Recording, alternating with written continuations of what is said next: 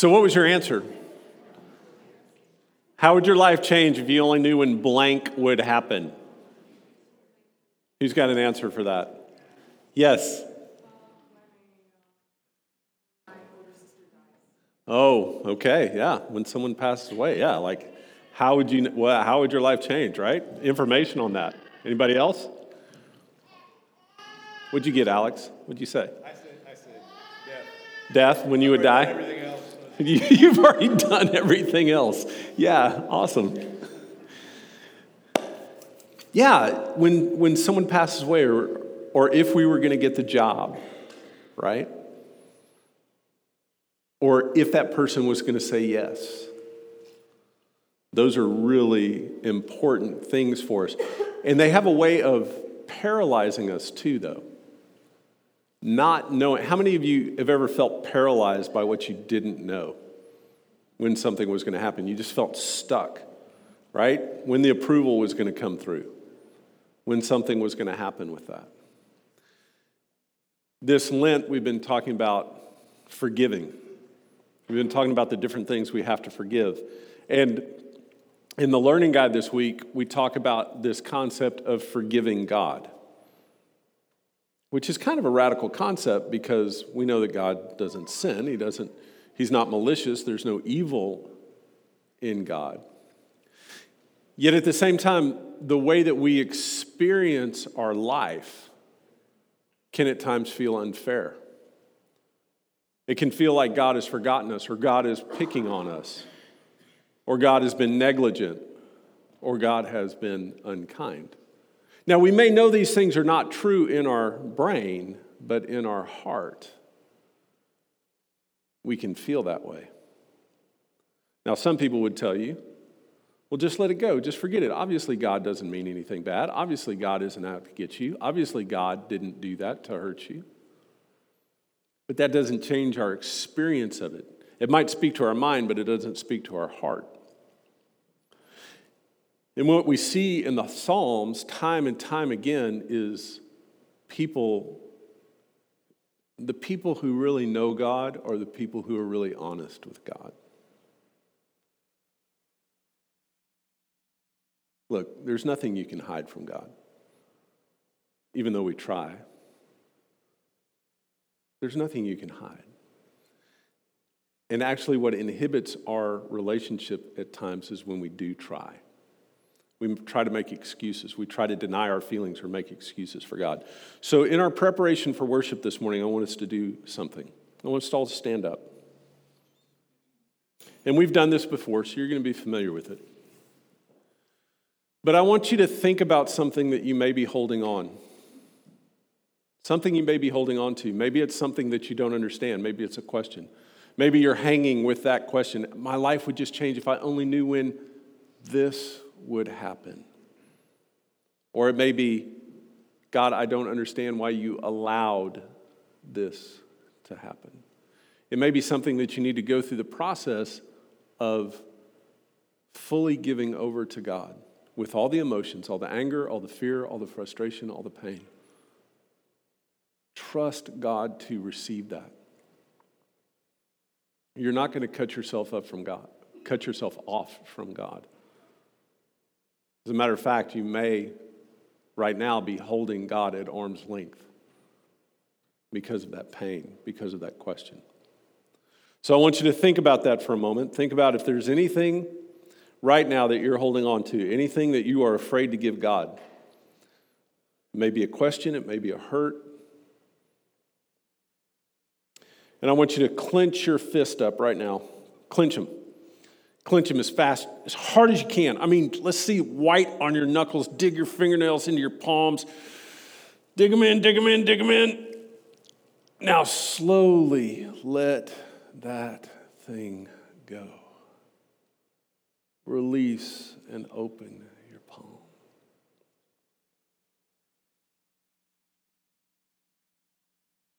God, we offer you everything this morning. Our praise, yes, but also our questions and our pain,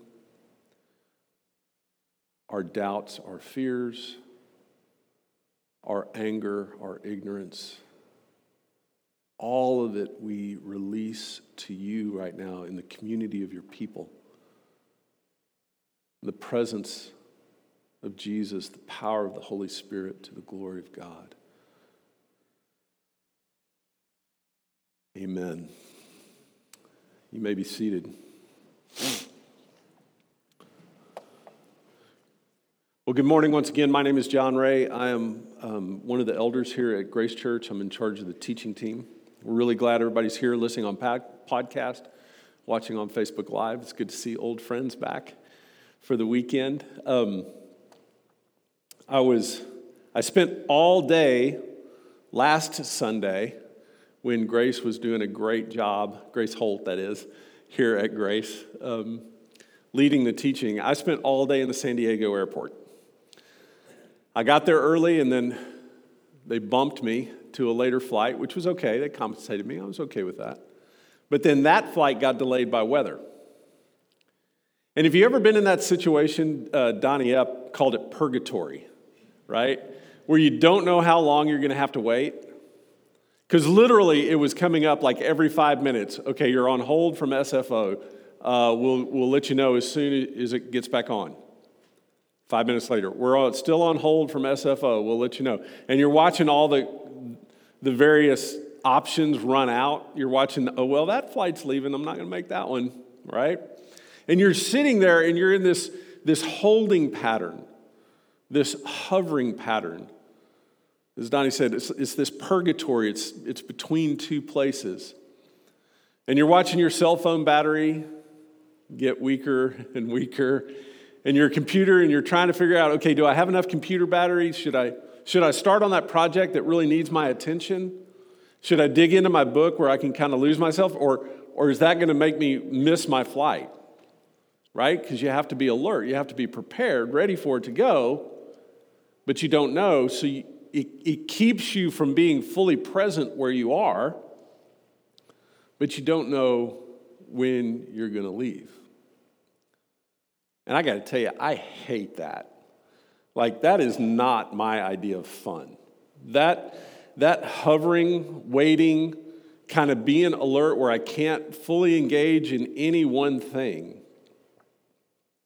keeps me from enjoying anything. And I think we can kind of feel that way sometimes with our faith. And as a matter of fact, as we talk about this, this passage this week, It'd be real easy to think, well, that's the way we're supposed to live our lives. Like, like we could think that that's what Jesus is saying. He's saying, hey, don't get too wrapped up in your stuff here. Don't dig into that book. Don't start that project because I may call your gate pretty quick. But, I don't think that that's a, I don't think that's a healthy way to live. But at the same time, we can't ignore it. We can't just assume, hey, I know when this is going to happen, and I know what's going to happen. Like we can't live on the assumption that we got it figured out and that we know when it's going to happen. So, so we can't go that direction either. So, what are we to do? What are we to do? Well, we look at a passage this week that culminates parable after parable, warning after warning that Jesus has given since he's entered into to Jerusalem for what we know as Holy Week. This one culminates the parables or the passages on waiting, on being ready, on being prepared. So let's, let's look at the text this week. So we're looking at Matthew 25, verses 1 through 13. He says, At that time, the kingdom of heaven will be like ten virgins who took their lamps and went out to meet the bridegroom. Five of the virgins were foolish, and five were wise. When the foolish one took their lamps, they did not take extra olive oil with them. But the wise ones took flask of olive oil with their lamps. When the bridegroom was, uh, when the bridegroom was ready, they, when, he, when he delayed, when the bridegroom was delayed, it should say, they all became drowsy and fell asleep. But at midnight there was a shout, Look, the bridegroom is here, come out and meet him. Then all the virgins woke up, trimmed their lamps. The foolish ones said to the wise, Give us some of your oil, because your, our lamps are going out. No, they replied, there won't be enough for you and for us. Instead, go sell oil and buy some for yourselves. But while they had gone to buy it, the bridegroom arrived, and those who were ready went inside with him to the wedding banquet. Then the door was shut. Later, the other virgins came too, saying, Lord, Lord, let us in. But he replied, I tell you the truth, I do not know you. Therefore, stay alert, because you do not know the day or the hour. Now, Jane and I, we, we were very fortunate to get to go to uh, and visit uh, Erfurt, Germany, this past December, where Martin Luther studied and was ordained. And the cathedral where he was ordained has this incredible relief outside of the 10 virgins. Like when you walk in, they have them on the side, and they have here are the foolish virgins, virgins, versions of virgins um, up there. You can see one of them looks kind of like she's dancing. I'm not sure what that's all about. But, uh, but on one side, you have the foolish virgins, and then on the other side, you have the wise virgins with their lamps, looking already and content and happy that the Lord is coming. And uh, in our society, I kind of thought if we were going to change this version, it would be uh, the five virgins who were adulting and the five virgins who weren't, right? I like this. Any of you follow El Arroyo? Um, it's one of my favorite uh, websites to follow, Instagram.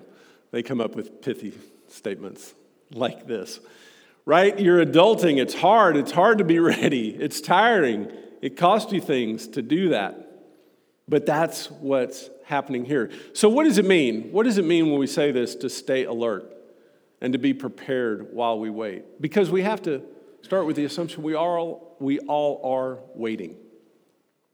In one place, in some part of our life, all of us are waiting. Well, let's look at the cultural context first here. Um, we, could get, we could go far into the weeds on this as far as what wedding parties were like and why the bridegroom would show up and why it would be at night and what was the purpose of the oil and how they would do that. But what we really need to remember here, and while it's interesting to study all those things, let's not miss the main point. The main point is that the wedding was the deal. Is that in the cultural context, a wedding was going to be the high point, the most anticipated thing. This is where the culture came together. They didn't have Super Bowls, they didn't have New Year's Eve parties. They had some, some seasonal parties associated with the religion, obviously.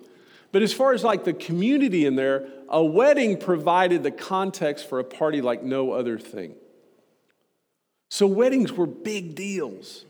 This was something that you really gave your all, your most, your best for, was for a wedding. And that's why Jesus, I think, uses this imagery so often.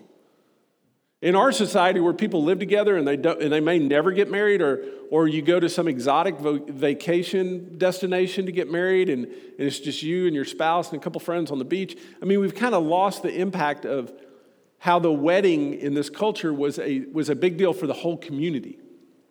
Not just for the two people getting married, but for the whole community. It was a community event for that. Now, in the biblical context where we find this, like I alluded to earlier, this is at the end of a long section of Jesus' teaching on being ready. He knew he was leaving. He knew what was going on. He knew, he knew where he was headed as we, as we follow his, his story as it goes up to the arrest, to the crucifixion, the resurrection, and the ascension. And these, these stories are put in a specific order, a divine ordering to lead us to specific conclusions. And that this is the capstone of those is important for us to recognize. So that's the cultural context, the biblical context, but now we're in the historical context here, which is, y'all, it's been 2,000 years. It's been over 2,000 years. Now, think about that for a minute. 2,000 years of waiting. That can, that can be overwhelming. As I considered it this week, I was, I was struck, sobered by that idea. And in some ways, that thought came into my head doesn't that, I mean, doesn't that disqualify it? I mean, just being real honest with y'all. I thought if somebody told me to get ready for something that was going to happen, and then it didn't happen for over 2,000 years, wouldn't it be logical to question then did that guy know what he was talking about? Was that, was that really true what was said? And then I thought about this is that yes, it has been over 2,000 years that we are still anticipating the return of Jesus, the triumphal final entry of God into history, of Jesus into our place. But that doesn't mean it hasn't been happening. See, I think Jesus has been coming to us. Jesus has been continually, ever since he ascended into heaven, reaching into history and showing up. Not in the fullness, not in the ultimate way, but in the very real way through the church, through the Holy Spirit. That yes, we've been waiting for 2,000 years, but we have also been receiving for 2,000 years. We've also been startled by the appearance of Jesus. We've also been struck by the closeness of the Holy Spirit. That all of us have encountered God. This is not like what we talk about when we talk about the intertestamental period where Jesus was quiet, where God seemingly was quiet for 400 years. No, it's not like that at all. This is a, this is a period, these 2,000 years are a period alive with the presence of the Holy Spirit, alive with the activity of the church, alive with people going and doing and acting in the name and in the power of Jesus. Jesus is here. He was here, He is here, and He is coming. This is not a static one time promise that has not been experienced in any way for 2,000 years. No, this, what we look forward to at the end is the ultimate, the wrapping up, but it is now as well. That Jesus is here now. But it still brings us back to the question how do we stay alert for that ultimate appearance? And in relationship to that, how do we stay alert for when Jesus arrives today? How do we stay alert for when Jesus arrives tomorrow? Because he is not far off. He is present, alive, and active. And in every day, in every moment, even, we have the opportunity to welcome Jesus into whatever context we're in. Well, the first thing we need to do, and I, and I, encourage you throughout the week to use the learning guide to, to really meditate on these things, to synthesize them. I'm going to say some things today that I want you to check out. I'm just going to warn you. There was some stuff we talked about in the teaching meeting and some stuff that I prepared as I was doing this that I'm not quite sure is totally accurate. Just fair warning. I loved it. I had a, I had a professor in seminary who was repeating something that one of his professors had said. He said, Now, what I'm going to teach you in this class, he said, 80% of it is absolutely true. He said, 20% of it's heresy. So the problem is, I have no idea which is which. That's the way we do things here at Grace. You give me permission to go out on a limb to share some ideas, some thoughts with you, because I know you're going to check me on those. You're not just going to believe them because I've got the microphone on, but also you're not just going to ignore them. You're going to engage with these ideas. So here's the first one when I think about this How do we wait attentively? How do we actually live our lives in that place? Excuse me.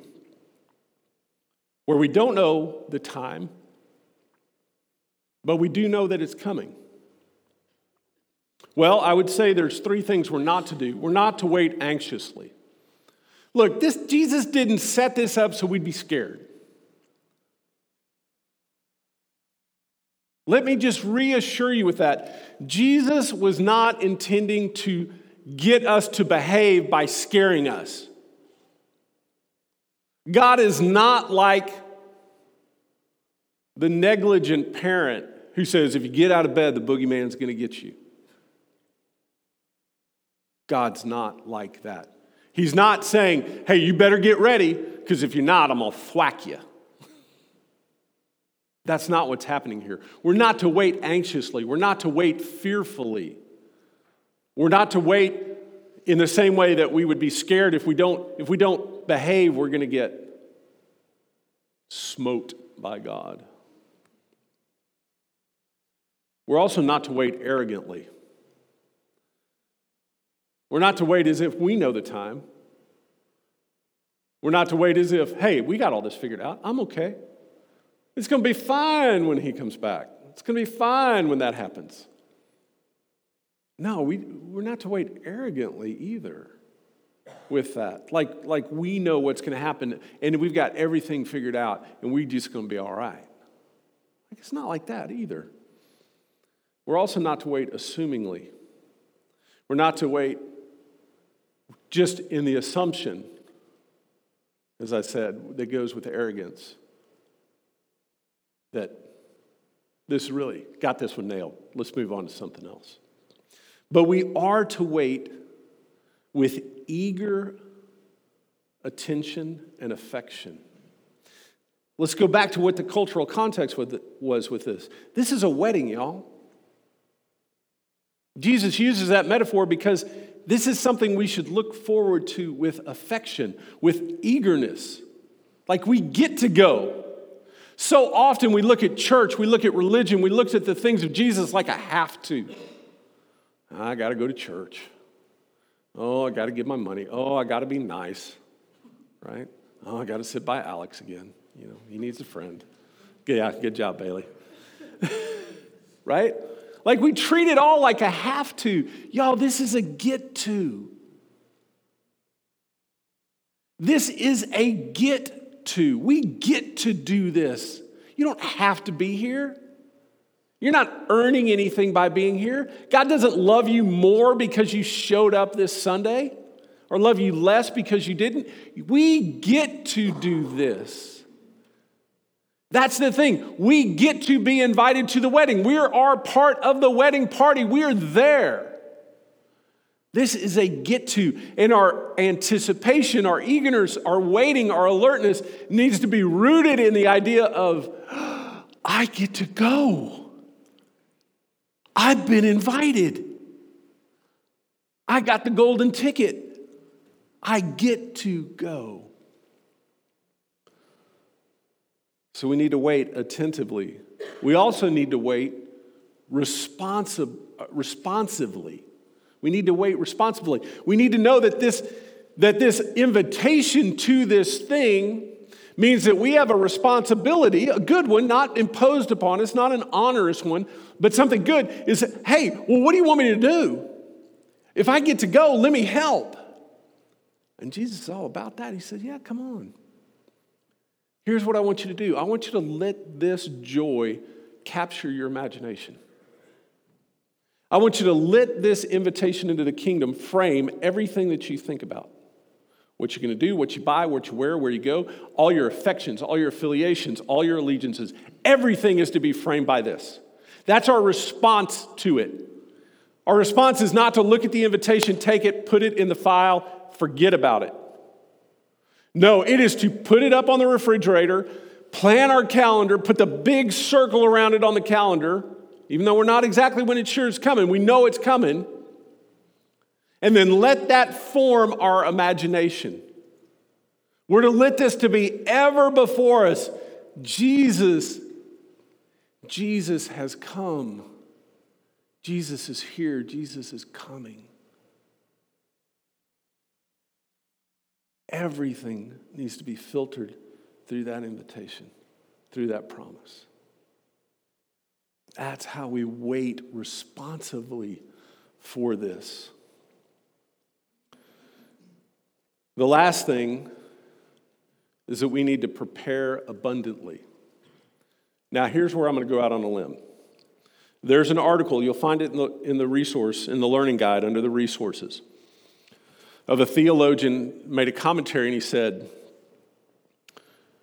he took issue with the traditional interpretations and understanding of the scripture. And the traditional ones are, are listen, they're, they're right. The, the overall thrust of it is the same, which is hey, get ready, pay attention. Get ready, pay attention, right? But we encounter this troublesome thing, and we encountered it as we study this week. Esther, does Jesus want us to share? Yeah, right? Esther. How old are you, Esther? I'm sorry. 11. Yeah, Esther's 11. She's already got that part down. All right, you don't have to be in church very long to know that Jesus wants you to share. That selfishness is not a good thing. Selfishness is not a quality that Jesus promotes. Yet, we came across this part where it says the 10 are the five wise virgins, right? The five foolish ones, they came and they said, Will you share your oil? Will you give us some? And what did the five wise virgins say? They said, Ah, you ain't having none of mine. Go get your own. And, and that seems to be rewarded here. Right? I mean, just read the text, right? It seems like so the foolish ones, they leave and then they get cut out of the party. And, and that doesn't seem to jive with what we know about Jesus. It doesn't jive with anything else that we've seen him teach in Scripture. So whenever we see something like this, our antenna's got to go up. You got to say, hold on, hold on, hold on. What's happening here? Jesus, what are you up to? And there's a couple, couple clues that I'm going to do. One is he says, everything up to that point he's been saying, the kingdom of God is like, the kingdom of God is like, the kingdom of God is like. But here he says, in that day, the kingdom of God will be like. Okay, so he changes up. He gives us a little clue there with that. And here's what this one commentator, and what I tend to, like I'm testing with y'all. Argue with me, please. Not right now, but argue with me. I, I think it's almost Jesus is, he's showing the Pharisees up, like he's exposing them with sarcasm. He's flipping the tables. He's almost saying, like, you think the kingdom of God is like this.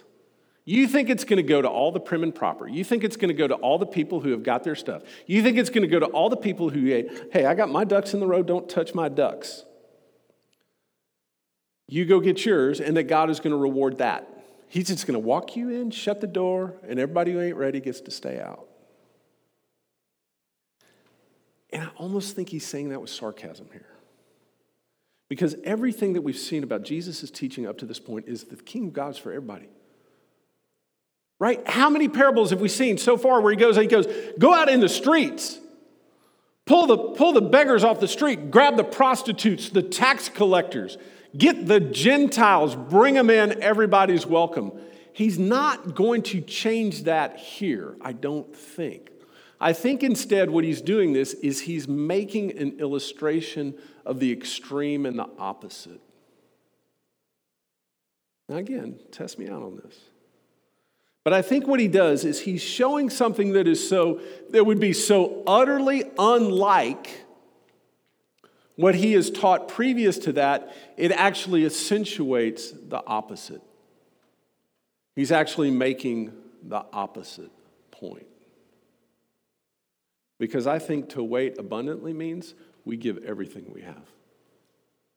We don't live our lives within the narrow confines of this. And, and let me give an illustration of this. In our society, especially today, there's this thing called prepper culture. I may step on a few toes here, all right? Right? The, the freeze dried food industry, the cave somewhere in the Ozarks. I heard a I heard Brother Jim up in Branson is selling apocalypse proof condos uh, up there. And, and the prepper culture is all about hey, something bad's going to happen. I need to get everything I can so I'll be taken care of. because everybody else is out of luck. And it's a hoarding culture. It's a selfish culture in many ways. It's an excluding culture. And I think the Pharisees had kind of taken on that, that taint, that smell, that persona. Was like, hey, we're righteous. We got ours. Kingdom of God comes back. We're going to be front of the line. Just like I said, they were waiting arrogantly. And Jesus says, You think the kingdom of God's going to be like this? Whereas everything else he said says the opposite. I think for us to be waiting or to respond, respond with abundance is not to be preppers, but to be prepared. And how does a Christian prepare? How do we as Christians prepare? We give it all away. Everywhere else in Scripture it says, don't love your life, lose it. You got two coats, give one away. Give to those who have need and give without expecting them to pay back. Make sure that everybody's taken care of in your community the poor, the homeless, the widows, the orphan, the abused, the abandoned, the refugee. Give it all out. Don't hold on to anything else. Put all your treasure in heaven. Don't store it up here on earth. That is the prevailing message of Scripture, and I don't think Jesus is saying anything different here. Although we could easily, if we look at it in isolation and superficially, we could easily justify selfish actions by it. Don't think that's what's being said here. But we handle Scripture here at Grace carefully, and we do it as a community. So I'm asking you this week, in your discussions and in your devotions, test this out. Is Jesus saying, hey, get your stuff ready, and when the time comes, just make sure you got yours? Is that the way we're to abundantly prepare? Or is the way we are to abundantly prepare by giving it all away in anticipation that Jesus is coming? And it's not going to make any difference what we've got. As a matter of fact, it's not going to be a help to us, but a burden. That when that day comes, if we've got everything we need and we're fully stocked and we have concentrated on ourselves, it is going to be like a millstone tied around our neck and not something that saves us. We need to prepare, we need to wait attentively responsively, and we need to prepare abundantly. Here's the thing we also need to practice. We need to practice waiting like this because it's too easy. It's too easy to get anxious. In our world, there's so much coming at us to make us fearful, to make us anxious. We have to practice not being anxious. We have to practice these things. It's also too easy just to block it out, just to say, it's too much, I don't understand, I don't get it. I'm just going to live my life like it's not going to happen and be perfectly content to never give it another thought. That is equally an attractive offer. But to insert ourselves into this place of eagerly, responsively, attentively waiting while abundantly preparing is the call to discipleship. It is the call to the cross. It is the call to follow Jesus. And it is the call we cannot deny as Jesus followers. I'm going to ask the worship team to come back up and give you an invitation before the invitation. And the invitation is this this is the one to help us prepare. This Sunday marks two weeks until Holy Week. Two weeks from now, we'll have Palm Sunday in here and we'll start into Holy Week. We're given the chance to participate our waiting skills by that, by preparing ourselves for that week. And preparing ourselves to participate in the events that we're going to do. We're going to do our Tenebrae service, our Friday night, Good, Good Friday service. weather permitting, back here around the campfire. If you've never participated in the Tenebrae service, it's a powerful time. We're going to do that Friday night. Sunday morning, we're going to have a sunrise service outside, again, weather permitting, around that same campfire. And then we'll come in, fellowship, and have our celebration. Now, y'all, it's like anything else. You're going to get out of it what you put into it. If you just live like it's not going to happen and show up, hey, you'll get something, but it won't be what it could be. And if you're fearful and you don't, and all you're, all you're filled with anxiety towards it, it's not going to satisfy that either.